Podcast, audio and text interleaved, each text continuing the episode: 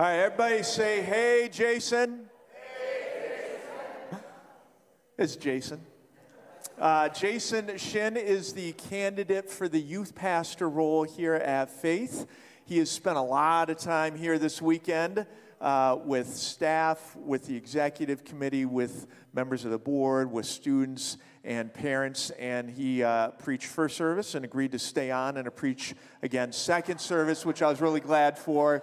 Um, so we, we've got tradition on candidating weekend. Jason, what is your worst sin and why haven't you quit yet? Well, All right. So uh, we are glad to have you here. Um, they're all warmed up. They're yours. All right. first of all, can we make sure to give a shout out to the kid readers that we had today? That was awesome. Um, if you see those guys, make sure to tell them how great they were and how uh, it is. Uh, as someone who's standing up here, it is terrifying to be up here. So uh, they were awesome and they were brave. So my name is Jason. Please allow me to introduce myself. Um, I've been a youth pastor, a director uh, for professionally for over 15 years. I've, ser- I've served in a variety of churches, big and small, suburban and rural, conservative and not so conservative. I'm married to Jessica. Um, yes, you, we've been married for 17 years. We have two dogs, Short Round and Sallah. If you know those references, shout out to you. They are menaces. Um, they are menaces of Gratiot Avenue. So uh, I'm from Mount Clemens, so that's where I'm living right now. I'm a pastor's kid. Uh, part of my testimony is that I promised myself and I promised God that I would never work for a church.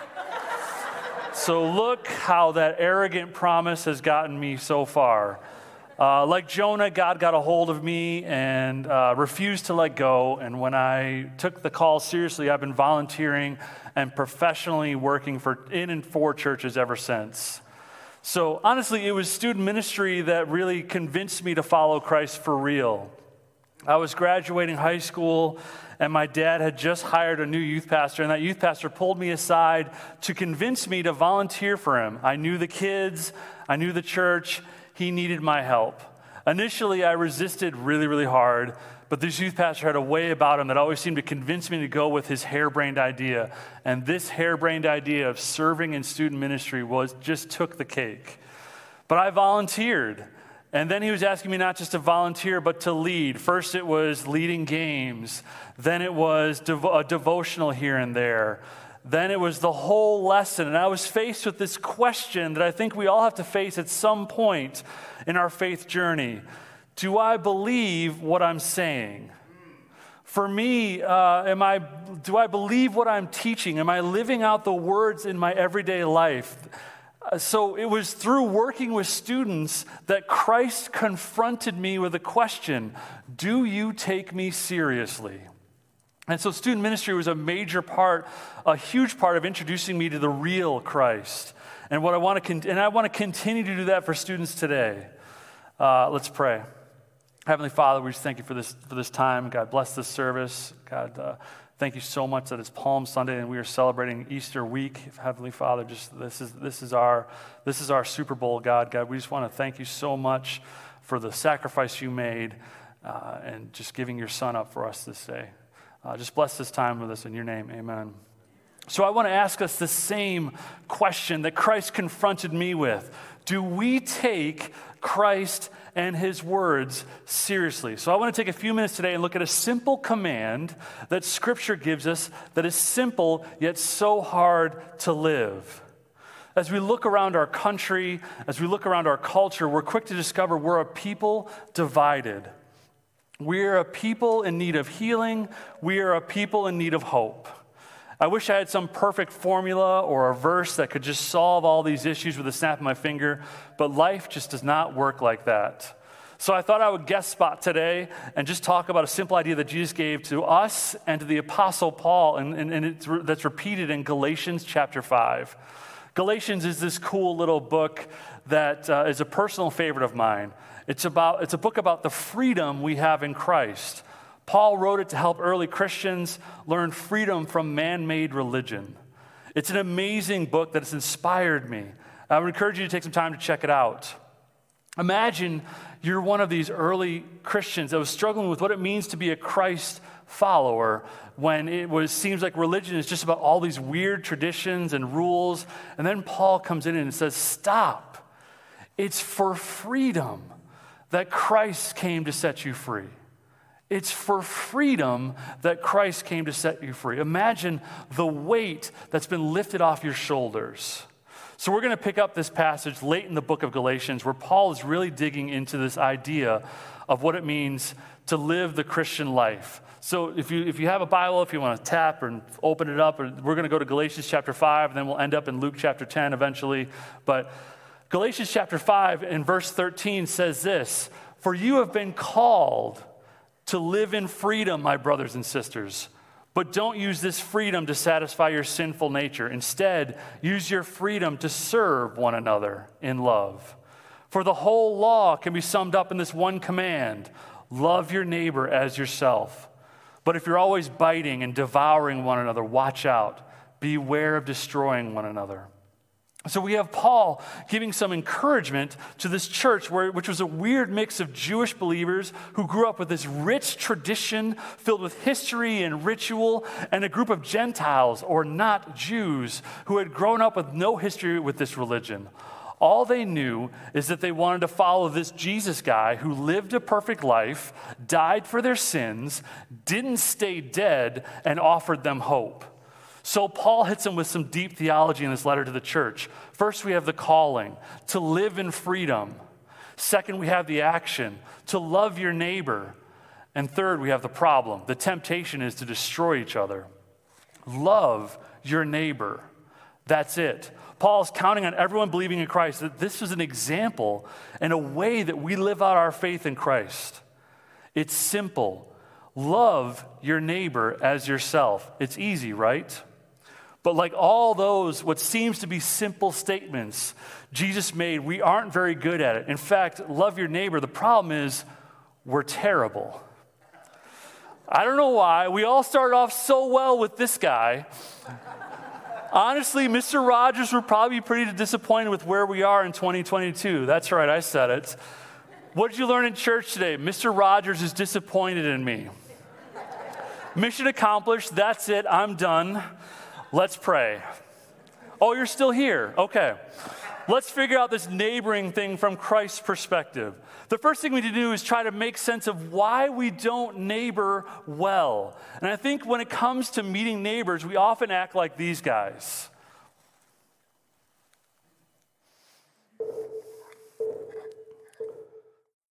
Uh, thinking of going and getting one of those uh, electric garage door openers and installing them.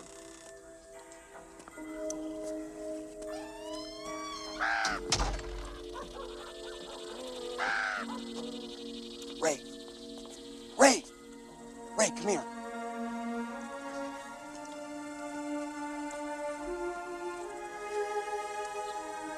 What is it?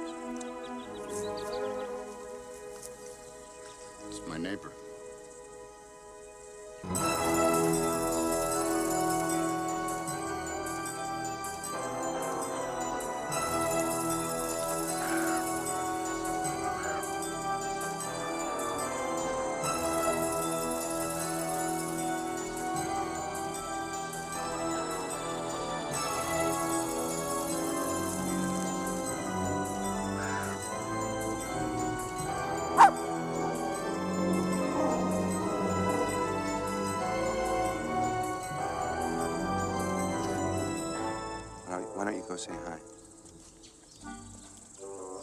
Well, yeah, I guess I could. You know, this would be the perfect time because you could go up and talk to him. We, we could see what he's like. You know, go. You could go say hi to him too. You know. Yeah, but he's your neighbor. Well, no, he's your neighbor as well. No, but I'm over. You're you share a property line with him. He's yeah, your like. we're all on the same block, so I mean, you could go too. So. No, it's well, we're all in the same town too, but you're right next to him. If he was ever going to borrow anything, he'd come over to your place. Well, he's he's busy now. He's no, he's, he's not busy. Now look, he's going into go now because if, I mean, he's going back in. If you were, if you were going to say hi, you should probably. There, he's going into the house. You're, you're going to lose him because he's he's going to go in.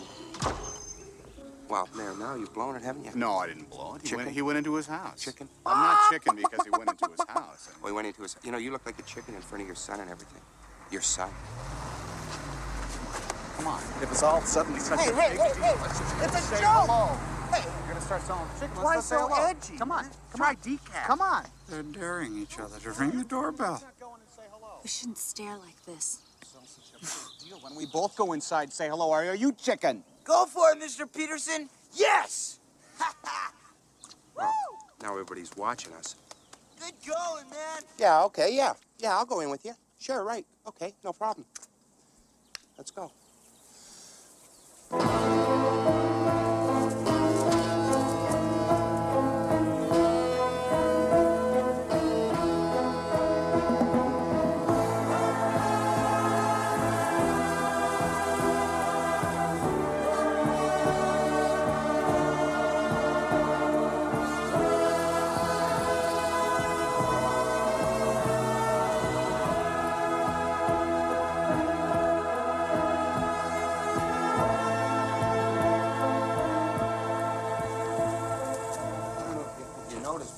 Bars in the basement windows here.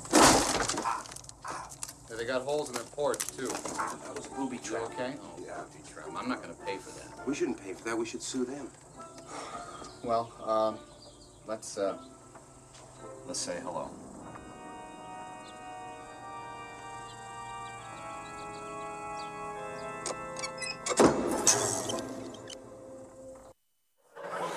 So here's the question. We're often like these guys. Why don't we neighbor well? I think the reason we fail to reach out consistently is fueled by fear. We have fear of the other, fear of different opinions and ideas, fear of embarrassment, fear of investment of a relationship, fear of leaving our comfort zone. But we can't get away from this little command that Jesus gave us. In fact, in the second, uh, he called it the second most important commandment in Matthew chapter 22. In Matthew chapter 22, in verse 36, Jesus is being questioned by a religious leader, and the religious leader says this Teacher, what is the most important commandment in the law of Moses? Jesus replied, You must love the Lord your God with all your heart, all your soul, and all your mind. This is the first and greatest commandment. A second is equally important love your neighbor as yourself. The entire law and the demands of the prophets are based on these two commandments. Notice there isn't any get out of jail free cards in this little nugget. Love your neighbor as long as they agree with you politically or share your opinions on huge ideas like race or religion. Jesus even calls you to love your neighbor even over annoyingly small things like sports teams, movies, and taste in music. The question is who is our neighbor? Is it just the people we share property lines with? or happen to live on the same block, same town, same skin color, same taste in music. Where are my Dave Matthews fans at? Thankfully, the Bible answers its own question, and Jesus took some time to define what a neighbor is when a religious leader asked him again and questioned him on it. And this is where we get to Luke chapter 10. In Luke chapter 10, Jesus tells a, a very familiar story to most of us that have been in church. Jesus replied with a story. A Jewish man was traveling from Jerusalem down to Jericho, and he was attacked by bandits. They stripped him of his clothes and beat him up and left him half dead beside the road. By chance, a priest came along, but when he saw the man lying there, he crossed to the other side of the road and passed him. A temple assistant walked over and looked at him lying there, but he also passed by on the other side. Then a despised Samaritan came along, and when he saw the man, he felt compassion for him. Going over to him, the Samaritan soothed his wounds with olive oil and wine and bandaged them. Then he put the man on his own donkey and took him to an inn, where he took care of him. The next day, he handed the innkeeper two silver coins, telling him, Take care of this man. If his bill runs higher than this, I'll pay you for the next time I'm here. Now, which of these three would you say was a neighbor to the man who was attacked by bandits? Jesus asked. The man replied, The one who showed him mercy. Then Jesus said, Yes, now go and do the same. Jesus essentially defined our neighbor as neighbors are the people we come into contact with. Notice I put contact in quotes. We live in a hyper connected world. Contact means so much. It means the people we live next to, our literal neighbors, the people who we run into at the grocery store, the barista at Starbucks, the people we work with, and even with the people we interact with online. That's a lot of neighbors. It's almost as if Jesus was saying, if you want to live out your faith and change the world, we need to start one person at a time, which is revolutionary. One of the biggest things that stops us from seriously taking Jesus' command to love our neighbors is our own self interest and self preservation. A while back, I did a series on justice the, with the church I was serving with, and I discovered that Martin Luther King spoke about the Good Samaritan passage. And Martin Luther King described taking a trip with his wife to Jerusalem. He traveled the, this road that Jesus spoke about. He talked about how it was a mountain pass that was very steep, full of switchbacks and curves basically perfect for bandits and robbers. And Martin Luther King spoke about how the people of the time would have known this road, and more importantly, they would have known the reputation of the road. So MLK spoke about how people were wary of helping anyone because it was just as likely that you would go to help someone and they were in fact robbers pretending to be hurt. But Martin Luther King said this The first question which the priest and the Levite asked was If I stop to help this man, what will happen to me? But the Good Samaritan reversed the question and said, If I do not stop to help this man, what will happen to him? If I don't stop to help this man, what will happen to him? If we don't stop to help our neighbors, who will? I love the phrase for such a time as this that's straight from the Bible. And I'm pretty sure you just finished a series that talked about that that, that phrase is from. I'll let you do the research on that one. But what if we're placed in this year, in this place, surrounded by these people for such a time as this? So every Christ follower can learn to neighbor well if we choose to live out these four aims. Aim number one is we need to live out Christ's example. Philippians 2 says this Christ himself was like God in everything, but he did not think that being equal with God was something to be used for his own benefit. He gave up his place with God and made himself nothing. He was born as a man and became like a servant. And when he was living as a man, he humbled himself and was fully obedient to God, even when that caused his death, a death on the cross. So God raised him to the highest place God made his name greater than every other name, so that every knee will bow to the name of Jesus, everyone in heaven, on earth, and under the earth, and everyone will confess that Jesus Christ is Lord and bring glory to God the Father. That's a long passage. John chapter 1 actually sums it up a little bit better, and he says this in the message version of the Bible. John chapter 1 says this The Word, who is Jesus Christ, became flesh and moved into the neighborhood. I love that. Jesus moved into the neighborhood. This is deep stuff. Jesus was God, yet he gave up his place to come live among us, to struggle, to celebrate, and to simply live out what it means to be human. Today is Palm Sunday, the very day that the Bible records the people celebrating the coming of the King into Jerusalem. Jesus became flesh. Jesus moved into the neighborhood. He was touched, he was seen, he was known. We have a big church word for this incarnation. Essentially, Jesus left his seat next to God to become a meat sack like the rest of us. Not quite the Webster's dictionary definition, but we work with what we got. This is the ultimate example of neighboring. Jesus had the high ground. Jesus had every right to be separate from the sinners, but he came to humanity. He chose incarnation to live among us. No one was beneath him. He was never too good for someone. Even the people who disagreed with him, distrusted him, and tried to trap him, he made time even for those neighbors. Are we doing the same?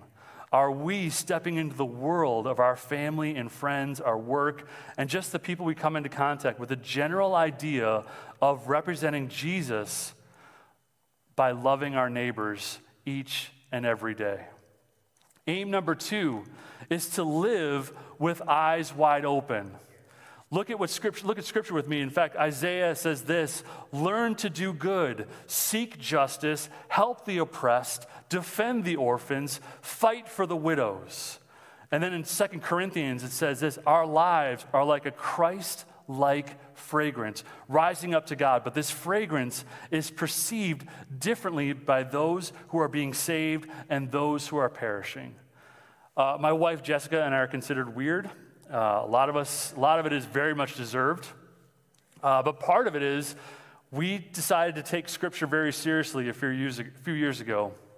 And if you read Isaiah 1 or Micah chapter 6, you get these similar messages, as if God was so serious that he repeated himself for emphasis. Learn to do good, seek justice, help the oppressed, defend the cause of orphans, fight for the rights of, video, of widows, learn to see the hurting so we started living with our eyes open, which led to an odd conversation at the Mount Clemens Library.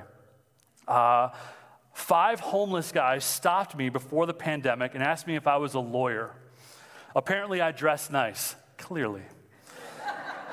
but clearly, they did not notice the pile of DC and Marvel graphic novels that I was holding that really denotes my scholarly studies. But I started talking to them every, every time I went to the library, and then it happened. It started as this itch in my throat. I don't know if you've ever had this where God starts to plant an idea and it starts to itch in your throat, but you really don't want to say it because it's going to cause, it's just going to be a bad idea. But this itch in my throat, and next thing I know, I was inviting them to Thanksgiving. It was a weird time that year. My family had moved to Atlanta. My wife's family lives near Dayton, Ohio. Um, but we were, both, uh, we were both off on our retail job for Thanksgiving, but we were both working that Friday, so we couldn't travel. And so our grand plan was to have Chinese food and go see a movie. All that changed when I invited five relative strangers into our house.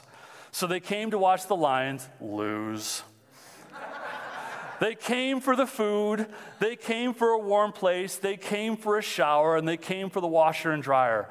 My mistake was I read scripture. I took the Bible's care for the hurting and downtrodden seriously.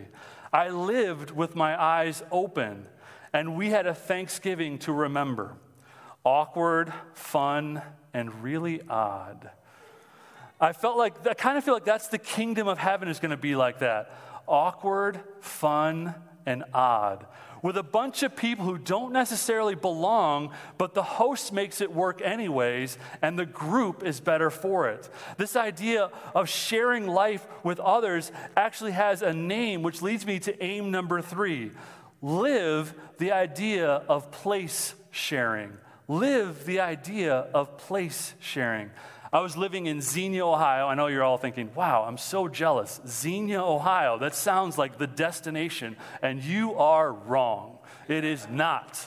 But I was working for a church in Xenia, Ohio, when I came across a book that both changed my idea of what ministry looked like and also, in a way, affirmed the way we had been doing ministry. I should probably explain that. Sometimes I feel like ministry is finding your way in a dark room, tripping over things, bumping into things, but you know you're going in the right direction. You know you're closer to the light, but you haven't quite found it yet. That's kind of what ministry is. It's, you're it's a lot of fake it till you make it make, and just make it up as you go because God is leading you down a path and you're just trusting Him that there's an end in sight. So I've been doing this ministry with an open home, making room for misfits to stay with us. We've had, we've had multiple people live with us for years, but it wasn't until I found a book by a guy named Andrew Root that I finally had a name for what I was doing.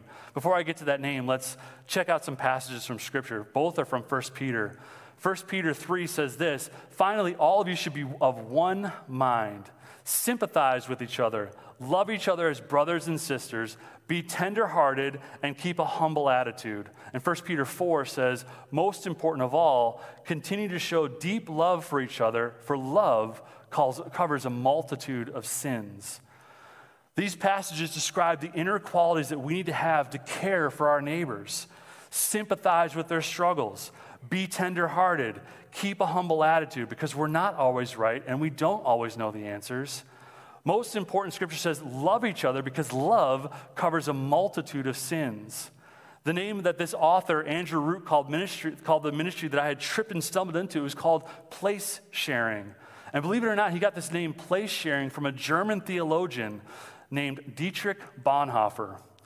And Dietrich Bonhoeffer is most famously known for writing a book called The Cost of Discipleship. Probably the second thing he's most famously known for is he was part of one of the plots to kill Hitler, and he lost his life in World War II when they caught him as he tried to assassinate Hitler. But this man named Andrew Root wrote his Princeton dissertation on one of the smaller books Bonhoeffer wrote called Life Together, where he looked at this idea of community and loving your neighbor. And Bonhoeffer called this ministry of advocating and sharing space with others place sharing. Andrew Root says this about what Bonhoeffer means when he says place share. When Bonhoeffer says that one person shall become a place share, another person's place share, he means that one person must stand in the place of the other, acting fully on his or her behalf. Place sharing takes place when we place oneself fully in the reality of the, of the other, refusing to turn away from its darkest horror. We stand with the person no matter where they are in life. And we struggle with them, we celebrate them. That's being a place share. That's the essence of being minister. That's the essence of working with students. Remember those words from earlier sympathize, tenderhearted, humble, and above all, loving. This is the essence of place sharing. Andrew Root's ministry book about place sharing both affirmed and challenged my idea of ministry in the church and in my community. Our ministry in lovely, lovely Xenia, Ohio, gained a reputation because of how we welcomed the church and the unchurched, the put together and the misfits. We had all the kids that were kicked out of all the other churches. We were known on Tuesday nights if the police needed to find somebody, they didn't search the town, they just came to church and looked for them there. That was the reputation that we had. Even Cedarville University, a very big Christian university, which is about 20 minutes away, started to hear about us. We started to get this influx of college students who wanted to see what our ministry was and help. We had hard kids that challenged most Christian university students. They weren't quite prepared. And I have to confess that me and the staff that worked with me, we had over under bets whether or not this college student would last more than three weeks. Because our ministry was a furnace, and a lot of people did not last in it. Many didn't make it past week three. Which brings me to the story of a girl who did make it past week three. But she came to our Tuesday night ministry with a very specific reason. She wanted to prove that we were hypocrites.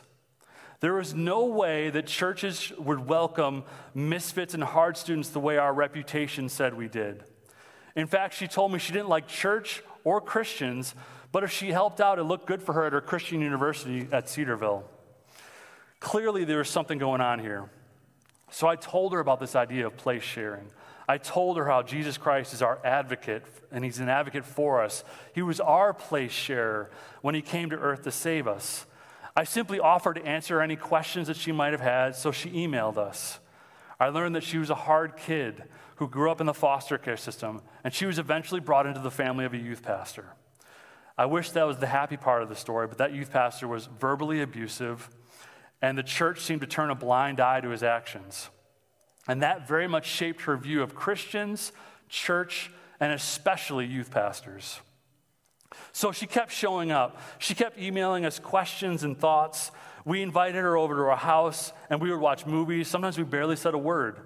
She just needed a distraction from the tough home stuff. She had Easter with us. There were nights when she didn't feel safe, so she might sleep in our guest room, and our husky would sleep with her to keep her safe. This was an odd routine for over eight months. Then it was time for her to go back home to Missouri. But before she left, uh, I invited her to this life changing camp called Velocity. It's the, the, camp that I took my students to. Um, and I wanted, her to, to, I wanted her to help me as a leader. She was training to be a nurse. I was like, we always need nurses at camp, trust me. So I wanted her to help as a leader. I wanted her to meet the other youth pastors. I wanted her to meet the youth pastors who had trained me. So she came. I had to give her bios of everyone so she could know what to expect and to feel safe. We had a good most of the week. And then on one of the last days, something unexpected happened. After one, everyone got into their dorms for the night, the power went out. And for someone who suffered abuse, being in a strange place in the dark can be one of the most terrifying experiences ever. And then the transformer on the near side of the building exploded. And she was frantic. We found her well away from the building, which had been evacuated. Everyone was safe, but she was more afraid and frantic than I'd ever seen someone in my life. She refused to go back into a building with no power. And thankfully, my wife, Jessica, had this great idea to go to Walmart at 3 a.m. to find a lantern, a battery powered lantern. And so we, she did that. I felt like I had failed her. I took her to camp. I had hoped to give her a good experience. I had hoped beyond hope that something would click and she would accept Christ. The real Christ that advocates for her and not the fake Christ that's all about these rules and seems to allow the abuse that she had experienced to continue. Instead, she had a mostly good experience with a hard ending. And then she went back to Missouri for the summer. She asked us to hold on to the lantern for her. We didn't hear for her for weeks. Again, I thought I had failed her. I didn't know what to say, so one day I took a picture of our husky with her lantern and simply said, We have the light on if you ever need anything. So she wrote us later saying that the picture of the Walmart lantern and the sleeping husky gave her hope. She, she told us she didn't understand this Jesus we follow, but she finally believed that we sincerely believed this Jesus, and she was willing to give faith a chance. We're still walking that journey with her. I had the opportunity to officiate her wedding uh, a few years ago. Um, which was a peak thing for me. She's not quite there yet, but, she, but place sharing is what opened the door for us to have conversations, share thoughts, and, and Jesus even peeked through. But place sharing starts with sharing space with no expectations on the other person. But we're willing to step into their world with all of its pain, love, hurt, wonder, and disappointment. Bonhoeffer says that when we do that, we are truly loving our neighbor. But that can be a scary place because you often feel out of your depth and uncertain of your ability to love your neighbor this way, which brings me to my last point about how to neighbor well. Live beyond yourself. Each time he said, My grace is all you need. My power works best in weakness. So now I'm glad to boast about my weakness so that power of Christ can work through me. That's why I take pleasure in my weakness and in the insults, the hardships, the persecutions, and the troubles that I suffer for Christ. For when I am weak, then I am strong. So I got a devotional a few years ago, and it was called What, what If Jesus Was Serious? And it simply looks at Matthew's chapter 5 through 7, the Sermon on the Mount. And the book asks the simple question What if Jesus was serious about blessing the poor, the hurting, the merciful? What if Jesus was serious about lust, anger, and holding, and holding grudges? What if Jesus was serious about this idea of being salt and light in our world? And what if he was serious when he told his followers it was our job to push back the darkness and prevent decay? To love our world so much we were actively pushing back the everyday darkness, pain, and hurt that others are feeling. This neighboring lifestyle isn't easy. It's awkward like a Thanksgiving with the homeless. It's filled with inner questions when we just don't know what the right answers are, or when the person we've been ministering to doesn't return messages or emails. And the best we can do is think to send a picture of a husky and a lantern. This idea of loving our neighbors is really our attempt to live like Jesus. We often feel inadequate. We often feel unprepared. We all feel confused, but that's where Jesus wants us to be. We are living outside what we think is safe. We are living beyond ourselves. That's when Jesus shows up. Jesus, uh, the epistles say, My grace is all you need. My power works best in your weakness. That gives me hope. That gives me a reason to try again. Jesus' promise of his grace and his power is our encouragement to try again. He promises to be with us as long as we're stepping out and taking his words seriously. So here's how we neighbor well. Aim one, we live out Christ's example. Aim two, we live with our eyes open. Aim three, we live the idea of placing, uh, place sharing. Aim four, we live beyond ourselves. I admit I'm not good at this neighboring thing. I don't like people in my personal space bubble. I'm an introvert. I don't like people touching my stuff. I don't like people knowing my deepest and darkest secret that I'm a nerd.